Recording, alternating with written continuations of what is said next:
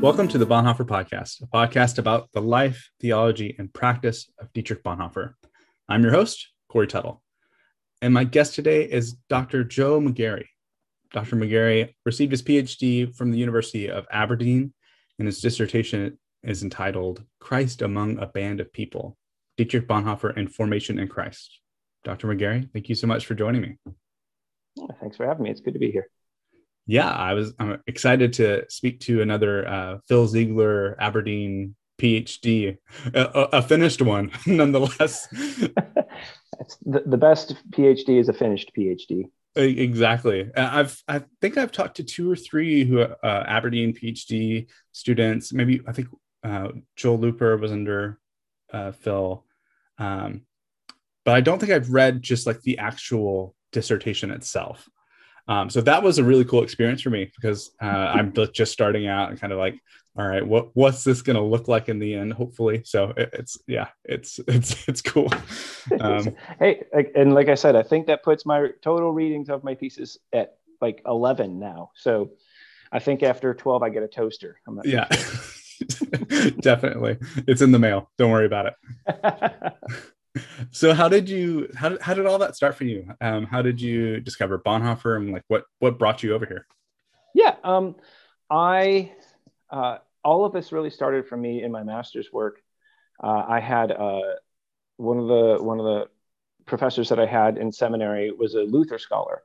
Um, and and i took as much luther and, and luther theology as i possibly could. Uh, and in that he also taught a, a class on introduction to Bonhoeffer's thought. And we read discipleship um, and usually the classic stuff that you read in him. Um, but I remember reading discipleship in particular and seeing that he's operating with like reformed theological categories. He's talking about the, the mediatorial role of Jesus and Christ as mediator.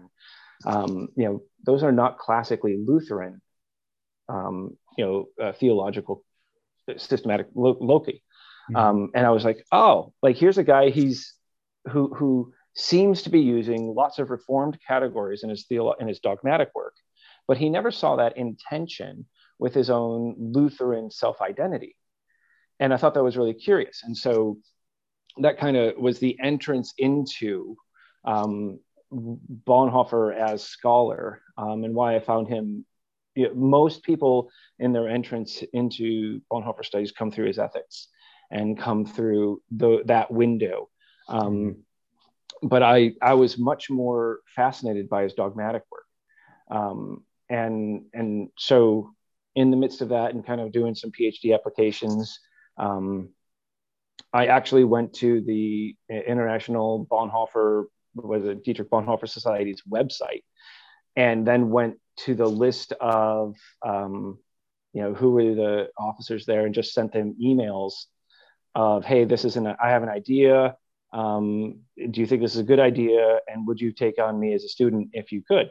Hmm. um, and and actually i got no's from everybody. Um, but um, i remember um, Peter Frick being really kind in his response to me, saying, "Actually, this isn't the kind of stuff that that our program pulls on, but it's a good idea. To keep going." Um, and I also was I actually just went through universities um, and looked at their faculty and what kind of projects people would bring on board. Um, and so looked at Oxford, Cambridge, all through the UK, and came to Aberdeen. Um, and and at the time john webster was the professor of systematics and he had a line like taking on bonhoeffer projects. So i wrote john webster an email. Um, and he was uh, again remarkably generous with his time and had, had said um, no that's a great idea. It's a really good project but i'm actually not the guy you should study with. You should study with phil ziegler. Mm. and so gave me his email address. And i was probably a month back and forth emailing with phil honing the research proposal. And, and again, he was, um, again, I, I, was struck by how generous these scholars were with their time with me, a little podunk PhD potential candidate. Um, and, and Phil just kind of helped me hone the project, put in the application, um, and, and he pulled me on. Mm-hmm. I was his second student. Wow. How did uh, conformation? Um, obviously, your your your PhD is like a is really intensely looking at sort of sanctification and conformation, of being conformed to Christ. Um, where did that question come? Where that come from? Yeah. So, yeah. Um, I had uh, the doctrine of sanctification has always been a fascination for me uh, because I've always worked in the church. Hmm. Um, I had been I've been working in church, parish ministry, ordained and lay since 1996. Um, you know, on average, preaching once a month.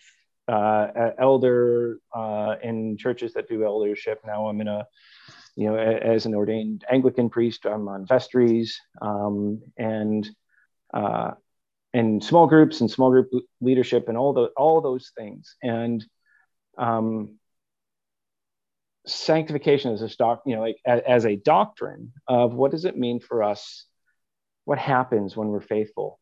Um, mm-hmm. And the more I kind of dug into that, uh, the more I found out that there's a remarkable lack of clarity or theological precision around that stuff. Mm-hmm. Um, why do we say that things happen? Or, you know, when we give an account of today I am different than I was yesterday because of my allegiance to Jesus and my hope that in the future I will be different still. Yeah. How do we theologically account for progress? What does that look like? Um, be, because I'm in a small group on Wednesday night in my here, you know, Wednesday night small group night for our family. And so when we're there, when we're talking about what happens in our spiritual lives and we talk about spiritual growth, um, what are we doing? And, and so that's, you know, that's doctrines of sanctification. That's all that stuff together. And it came out of my practical experience in the life of the church. Um, what am I, pre- when I preach, what am I inviting people to participate in? Um, so it all came out of that. And then what I found in Dietrich Bonhoeffer was a dude who just sang a different tune. Uh, and, and I'm like, what in the world is going on here? Uh, and again, the further I went down that rabbit hole, the more um, captivated I was by what he talked about and why he talked about it in the way that he did. Awesome. So let's jump in. Um, your your dissertation starts with um, sort of an exploration of Bonhoeffer's Christology. Um, you have this sort of differentiation between um, Christ's work um, that all humanity has been renewed at the level of being and uh, a different uh, differentiation between that and uh, sort of the actualization of that, the experience of that. So I'm wondering if you can kind of lay that out um, for for listeners um, who may be new to Bonhoeffer. What what did Bonhoeffer think Jesus did um, in re- reconciling the world, and h- how does that play out? Yeah, yeah, yeah. I mean, the big. This is one of those.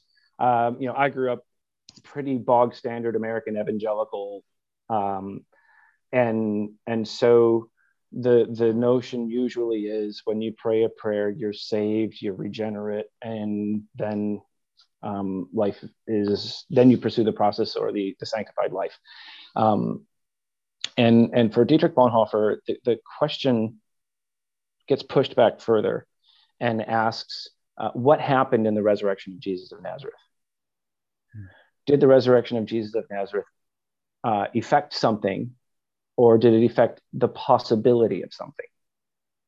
And that's um, usually it's it affected the possibility of regeneration should you pray the prayer or get baptized or whatever your tradition is. Mm-hmm. um, and and he was like, no, in the resurrection, Jesus of Nazareth renewed all human, like renewed human nature, human being. Um, period. Full stop and so then then he begins pursuing and exploring the knock-on effects of that. What does that mean? What does that mean? Because his constant refrain is again start to finish in his life is this okay so how do we live in that way? What is that how does that truth affect our um, daily lives? And whether that's from sanctorum communio being you know mit einander füreinander um, all the way through to the ethics you know religionless christianity and what does that look like being for others that question is presupposing the truth of, of what's achieved in the resurrection then how shall we live Mm-hmm. Um, and so, so that thing is then if he affected this renewal of human being, all humanity is made new. So then, okay, what do we what do you do with that? So a couple of points, you know, so so folks who are kind of wary of universalism will pretty much say, oh, that sounds like a universalist position. And you come up a couple of points in his theology where he's like, yep, that looks a lot like universalism right there. But we can't go, we can't take that final step, and here's why. Uh, I think he does that in Act and Being, and actually, I think in Sanctorum Communio as well. Um, but but it's important to grasp that. And so then the issue for us, um, you know, then then justification becomes this matter of perceptive renewal. What we what our vision is is renewed, and we see for the first time that which has always been. We are in Christ and we are in Christ by right of the resurrection, um, which is you know uh, what First Peter one three right. We are born into we receive uh, born into a new life by the resurrection of Jesus Mm-hmm. Um, and so he ends up moving the, the, the the point of conversation away from who prays the prayer who's in more into so who's faithful to their being which is already established in jesus hmm. And so in, in Sanctorum Communio, he talks about that in terms of reality, actuality dynamic, that, that in, uh, in the resurrection, Jesus has um, you know, assumed all humanity into him, but that is made actual in time and space through the work of the Holy Spirit. And so that's where we see through the work of the Spirit that again that which has always been which is humanity is renewed in christ becomes concrete in space and time through the life of the church um, which is again, which is only possible through the work of the Spirit. Um, he does this really quirky thing in Act and Being, where he begins to run that through Heidegger's um, existentialism, and like I mean, Act and Being is it. It wasn't until the third time I read that book that I realized that I didn't know what I was reading. That's good um, to know. i am on I'm on round two right now, and yeah, I'm not there yet. yeah, like, like it is, but I, and um, th- there are so many different interpretations because it's such a murky kind of text. Like, what's he on about? Um, but I think what he's on about is is is revisiting that truth. But he wants to do it through some philosophical categories. But one of the things that became really apparent to me in my doctoral work is that in, in theologies of spiritual formation, there's usually pretty, um, or, or precision theologically, it can be hit and miss, but at least it's a priority. What is almost never discussed is a philosophical theo, uh, anthropology. Hmm. So scripture affirms body, soul, mind, spirit. Yep. But how they interact with one another is a philosophical question. It's not a theological question properly, um, because it's not concerned with that. Theological anthropology is fundamentally concerned with being in Adam or being in Christ. Those are the two categories we're given. Um, and so, usually, there's a there's one philosophical anthropology that's driving most theolo- uh, most spiritual formation literature. Hmm. And Bonhoeffer comes in from left field, and he has a very different philosophical conception of human being, which completely upends what we might consider spiritual formation or the process of spiritual formation to be. Mm. And he does that not because he wants to be novel, but because of his Christological commitments yeah. to the renewal of all human being in the resurrection. Um, That's great. Um, I wanted to ask you, I guess, how this plays out. So I'll just kind of explain to you um, how I'm I'm, I'm tracking, and then where my questions come from. So the idea is that when Jesus rose from the dead, all people, every hum- human who's ever lived, has been reconciled to God objectively, and that that even though it is an objective truth, and this would be like at the level of being, is not experienced by everyone. The only way that it is experienced by someone is if God breaks through in revelation, revealing Jesus Christ by the Holy Spirit. Mm-hmm. Okay, so my follow up question to that is, what are justification and sanctification in in that? Like, when someone is, is there like a, a being level justification and then a participating in that, or is it, you know, like, um, yeah, I'm, I'm um, confused on that. I, no, so I navigate through that through. Um, well, actually, not me. I think Bonhoeffer navigates that through, and I give him a thumbs up of agreement through the through the language of faithfulness. Yeah. What if all are justified, but not all are faithful? Yeah. And um, and so the language of sanctification also becomes a bit um, interesting or tricky, where you have um, you know. Um, some traditions, you know, Methodist tradition is very comfortable talking about progressive sanctification yeah. and progressive holiness. Um, good Lutherans are, you know, break out in rashes when that language occurs, um, but rather want to talk about sanctification in totus. You know that we are in, in the process. Uh, sanctification is the other side of the coin, and that when God makes something holy, it is made holy, complete, and entire not sort of, and then it gets you know increased over time. Uh, but that's a th- theological um, commitment. Mm-hmm. So if you go with that, then justification and sanctification do uh, uh, um, you're more comfortable talking them about complete and entire in the moment. And then the issue becomes are we faithful to that being which is in Christ, which we had no way of knowing until um, the inbreaking of the Holy Spirit and the regenerate um, the regenerate mind which occurs in that. Um, and so I think, and again, I think that that's his real profound insight in act and being. Hmm. Um, and and he wants to navigate this notion. Uh, he spends a lot of time. Again, one of the things about Bonhoeffer that was really a, a, a learning curve for me was that he was super concerned about a lot of things that nobody else was really worried about. You know, he spends all this time talking about how there must be continuity of being. Like, who, what? uh, like, why, why is this important to you?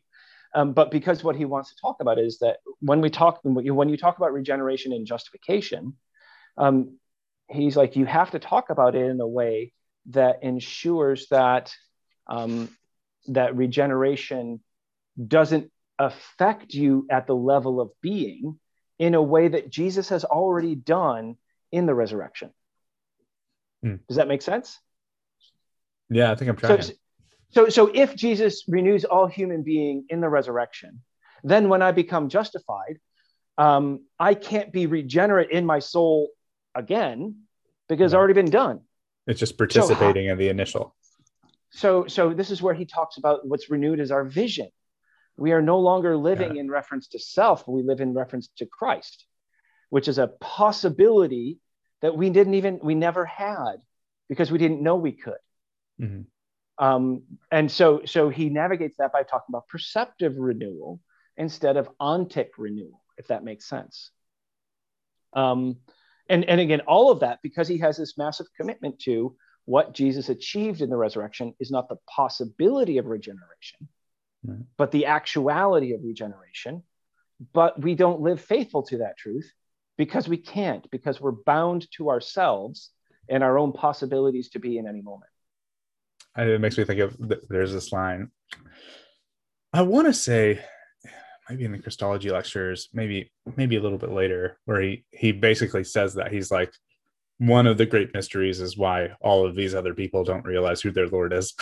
like, yeah. yeah yeah yeah that makes sense yeah. um and i like again i found that uh, harmonious again it's and the, the the deeper i read into aspects of scripture mm. the more harmony i find in that I, um for instance in uh, when when paul uh, establishes parallel points of singularity in adam all fall in christ all made new um, like here's a way that it, again if you hold to a doctrine of total depravity or something like that in the fall of adam mm. which not everybody does but if you do then you have to see jesus as at least paul thinks that there is a there's a parallel singularity going on there um, and so usually again the way i was brought up was in Adam all fell, and in Christ all can be made new. Yeah.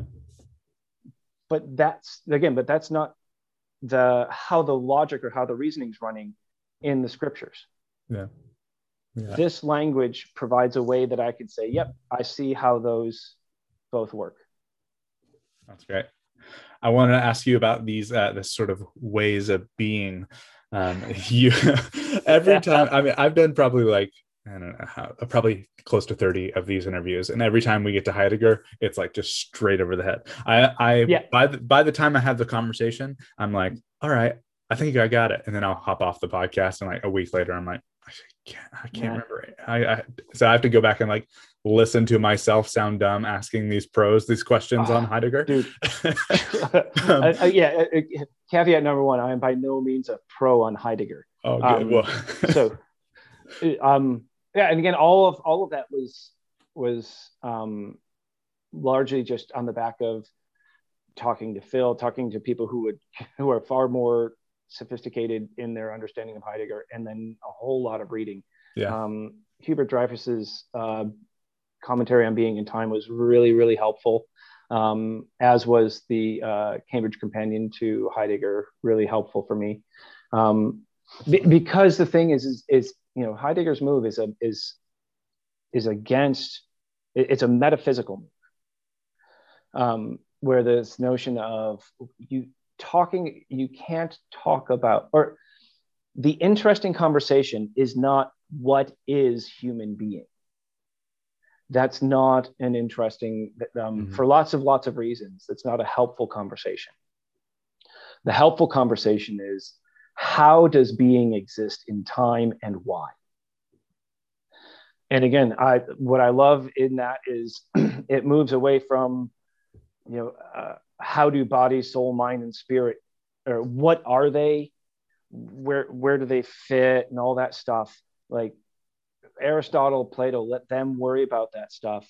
Um, and then what you find is that after all that you actually don't you don't know or, or you don't have a, a level of concrete concrete um, knowledge right? That Instead, you just go, who cares what it is? It's remarkably important how it is. Mm. So, how does being exist in time? Now, that's a that's a good question.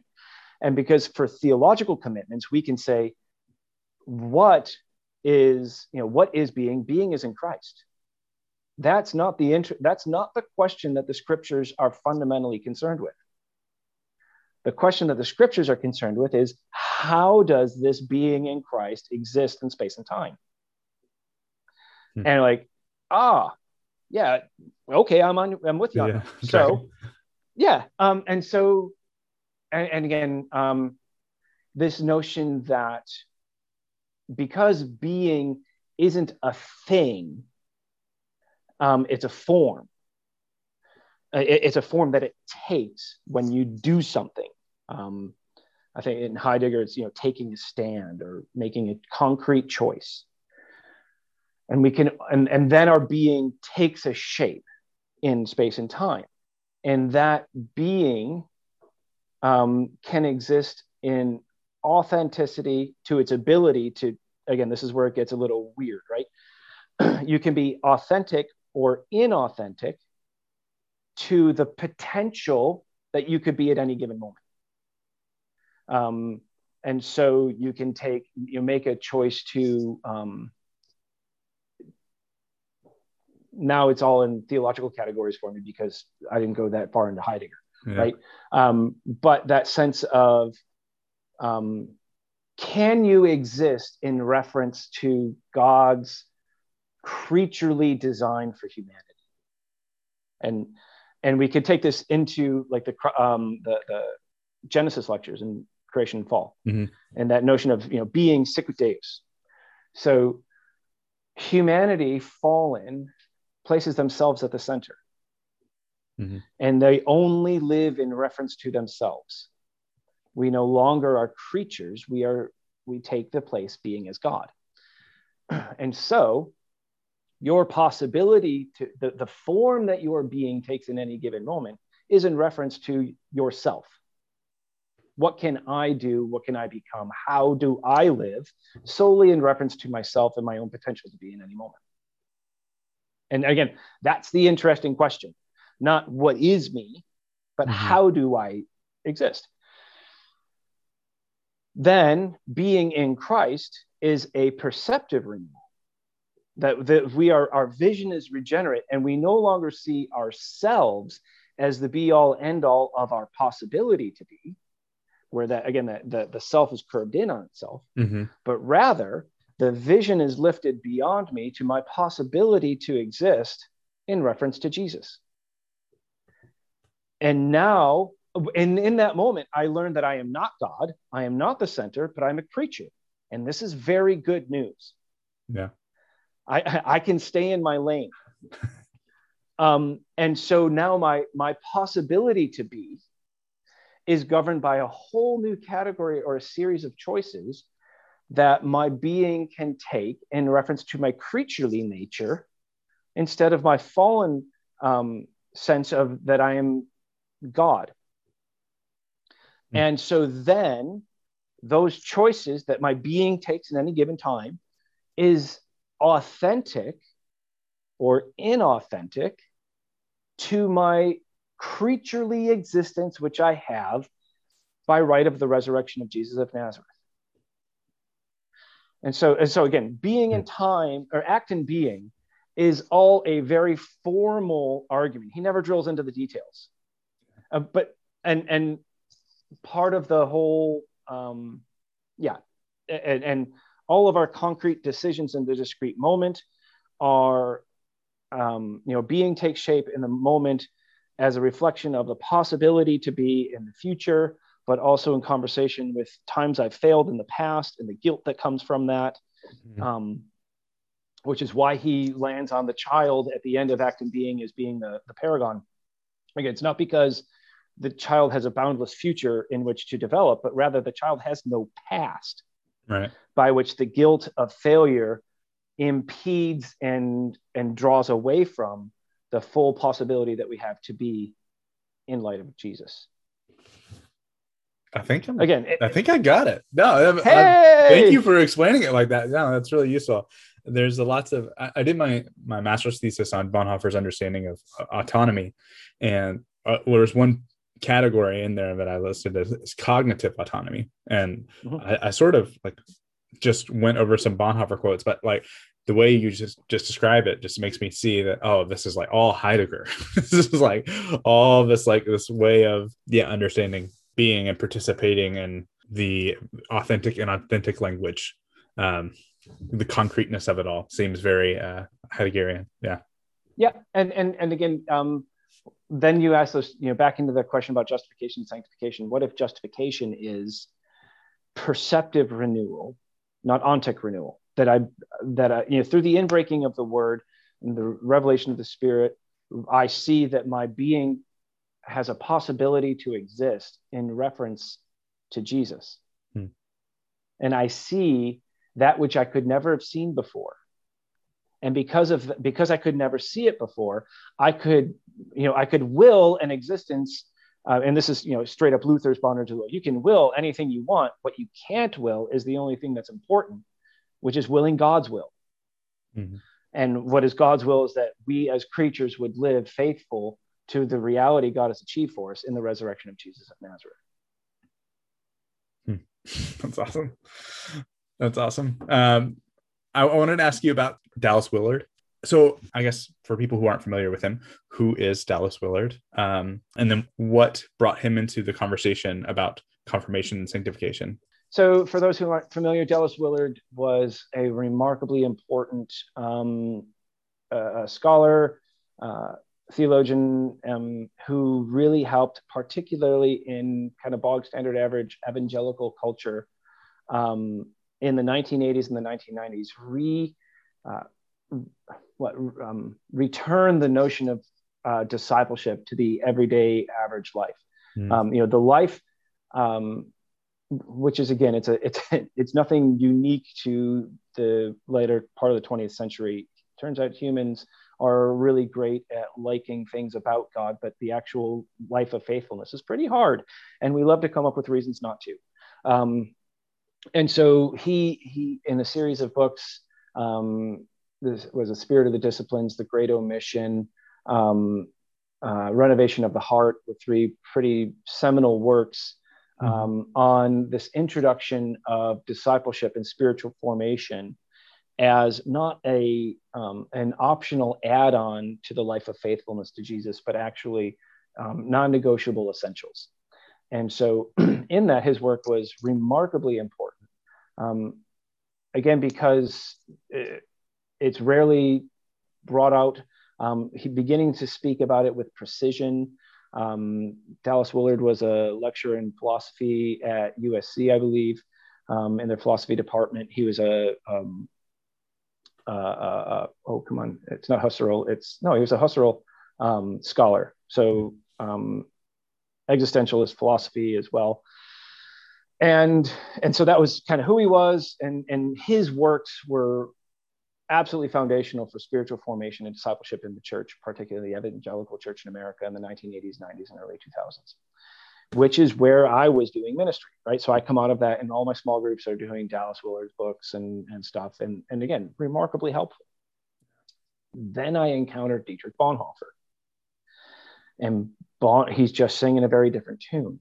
Mm-hmm. Um, Dallas Willard's work is largely built on um, a Greek Platonic Aristotelian um, foundation, again, which is not to say that it's wrong, uh, but that's where it's coming from. And that notion of the soul is shaped into virtue through spiritual uh, exercises.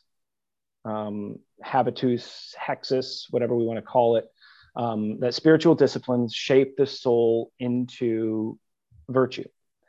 And that's largely then kind of this what spiritual disciplines do is they hone us develop us in the process of sanctification into christ likeness mm. and christ likeness is understood as a series of uh, virtues that we draw from fruit of the spirit in galatians you know any any number of places throughout the scriptures right. and they map onto the person of jesus as we encounter in the gospel narratives and so as we practice these things we grow in Christ likeness. Our soul is shaped, again, at the level of being, shaped into um, can, uh, the likeness of Jesus. And this is what spiritual formation, spiritual discipleship is. Um, for myself, I have. I, I, I probably it's just it's problematic for me because there are a number of times he uses the notion of um, one of the powerful metaphors he uses is if you want to learn a new language, uh, he talks about training versus trying. That you can't run a marathon just straight out the gate, but if you train for it a while, then you can. And and that our souls are similar in that, you know, that that our character is. And no one, if you want to learn French, you have to go to French class and you have to study French, and then you can speak French. You don't just kind of you know hop off the plane in Paris and wing it. Mm-hmm. Um, and so this notion of training to develop and form. Um, but the thing is that you don't need a Holy Spirit to learn French. Right. You, you don't need the work of the Holy Spirit to um, to do a lot of those types of things he uses as uh, you don't need the Spirit to run a marathon. And it raises the question of do you do you need the Holy Spirit to grow in compassionate love? Now, that is a fascinating question. Yeah. Um, especially if you want to talk about it as the fruit of sanctification or something along those lines. Is it problematic that Plato and Aristotle showed us how to grow in virtue through the practice of the discipline, you know, discipline virtue exercise? Mm-hmm. Um, for some people, that's not a problem. You know, thumbs up, good on you. Go, you know, go live a faithful life and build the Church of Jesus Christ. Awesome. If that is problematic, that there is very that there might be very little difference between the work of grace and good old fashioned willpower to just not, you know, to, to not be a turd. like, yeah. um, then then what do we do with that? And what I found, and again, so here's where I begin to find conversation between Bonhoeffer and Willard, um, because what we have here is a, re, a, a radical redefinition of what formation in Christ is. It's Christ taking form in the world through the faithful life of the church. Um, and there are certain, what, what I find attractive is if you move to the language of faithfulness, you can say that there is certain character that is, and this is the language of the latter half of discipleship. It's also kind of the language of like Ephesians, of, you know, there's character fitting the gospel. And we know what that character is. And so, however you go about and form that character, go and do it. Mm-hmm. But that's not formation in Christ.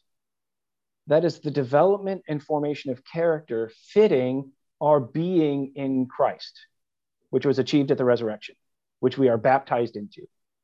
Um, which again, for me, I find harmony even in like in Deuteronomy and Leviticus, where this notion of I have redeemed you with an outstretched arm, therefore be this kind of people, do these kinds of things. Mm-hmm. Um, and and if we turn that register in that way, then that offers some really interesting theological, you sidestep a lot of theological issues. Mm-hmm. And you can then go to, um, you don't feel a tension anymore between current advances in cognitive neuroscience, um, where they'll talk about neuroplasticity, where they'll talk about the ways by which habits rewire our minds and all that stuff. And we don't have to say, okay, so where in that is the work of the Holy Spirit? which is a, it's a front burner issue yeah. for for certain people who come from that perspective. And we can say, uh, I, I'm what I'm able to do is say, well, the work of the Holy Spirit and formation in the image of Christ is not located in these things. So we can just kind of go whole hog, take everything that we're learning about the about the mind and about the person, and and just bring it in. Yeah. And and say we are learning how to be faith, how to become faithful people because that's what we do. Yeah. As we're doing that, the, the Holy Spirit makes Christ present among us. Christ okay. is formed. Again, Christ is formed, takes form among a band of people. Yeah. awesome. Well, I'll only have you here for a few more minutes, so uh, I'll, I'll, just we'll just go to the last question here. Uh, this is more of a fun one for you, nice and easy. Yeah. Um, so the idea is that it's a game of Desert Island. Um, it's basically just a way to get some book recommendations. Um, but so it's you're trapped on a desert island. Um, you're allowed to have one book by Bonhoeffer, a primary source, and one book about Bonhoeffer, secondary source. Could be anything, a biography or a theology book, um, whatever you would like. Uh, so, which which two books would you take and why? All right. So um, I'm going to cheat a little bit, but first one, discipleship take discipleship. Um, but here's the caveat for everybody who's listening here. Um, here's my little challenge put before you read part two first, hmm. then read part one. Um, because almost universally, myself included, the first time I read it, we read the first half of discipleship and we go like, mm, yeah, mm, so good. Ooh, Bonhoeffer at his best. And then we get to part two and we're like, whew, man, that was a long ride. i am just going to put it down now. And, uh, and we never pick it back up.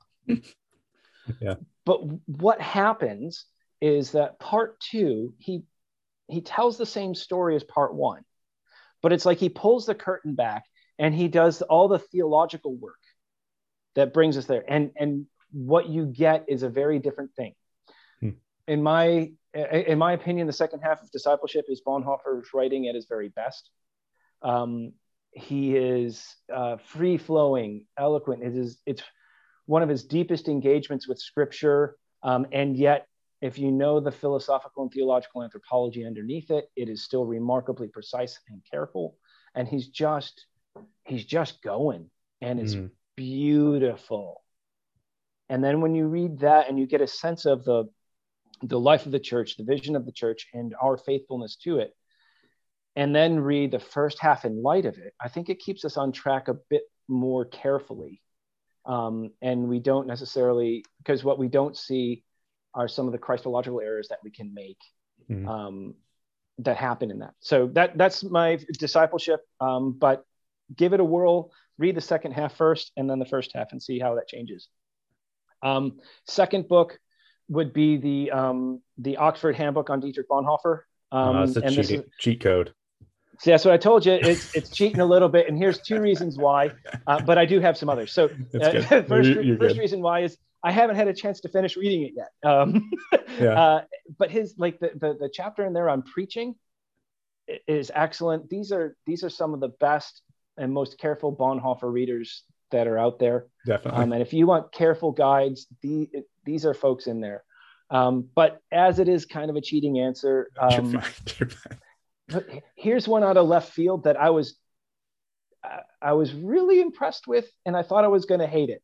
Um, and there's a book that came out maybe two or three years ago. Um, it's like almost like a, a graphic novel called uh, The Faithful Spy. Yeah. By um, John Hendrix. John Hendrix. Yeah. I, I again, I I had somebody uh, tell me about it. I I got it and read it, and I was fully prepared to be like, this thing's gonna stink. Yeah. And it it's it doesn't. And so again, so it's it's a great introduction. Yeah um, it's, it's very careful. There are other biographies and other accounts that overstep the story. Mm-hmm. Um, and I don't feel like that book does. It, it's remarkably accessible. And that's yeah. what I love about it. I can give that book to anybody, and it's a conversation starter. Mm-hmm. And and really gets in again and, and and done in a careful way that is you popular level accounts usually aren't careful in that way. Yeah, definitely. Um, and so so yeah. that'd be, uh, yeah. Yeah, I, I that's my it. answer. I, I loved it. Um, I've messaged John Hendrix, but I haven't heard heard back. But I would love to talk to him on here. So, John, if you ever uh, come across this episode, please uh, hit me up. Um, yeah, yeah, good stuff. Great. Thanks for writing it. yeah, yeah, definitely. awesome. Well, well, Joe, thanks so much for taking the time to do this. I, have learned a ton. I learned a ton from your dissertation, and just being able to kind of uh, chat about Heidegger, Heidegger and all things uh, objective Christology with you has been uh, has been really helpful. So I appreciate it. Thank you very much. It's been a pleasure to uh, be here. And if there's any way I can help in the future, please let me know. Yeah, definitely. All right. Well, I'll talk to you later. Thank you for listening to this episode of the Bonhoeffer Podcast. If you would like to support the podcast financially, you can do so at patreon.com slash bonhoefferpod. If you're enjoying these podcasts, please leave a review in your podcast app. It will help others find the show. And speaking of Patreon, I'd like to thank the current patrons of the show.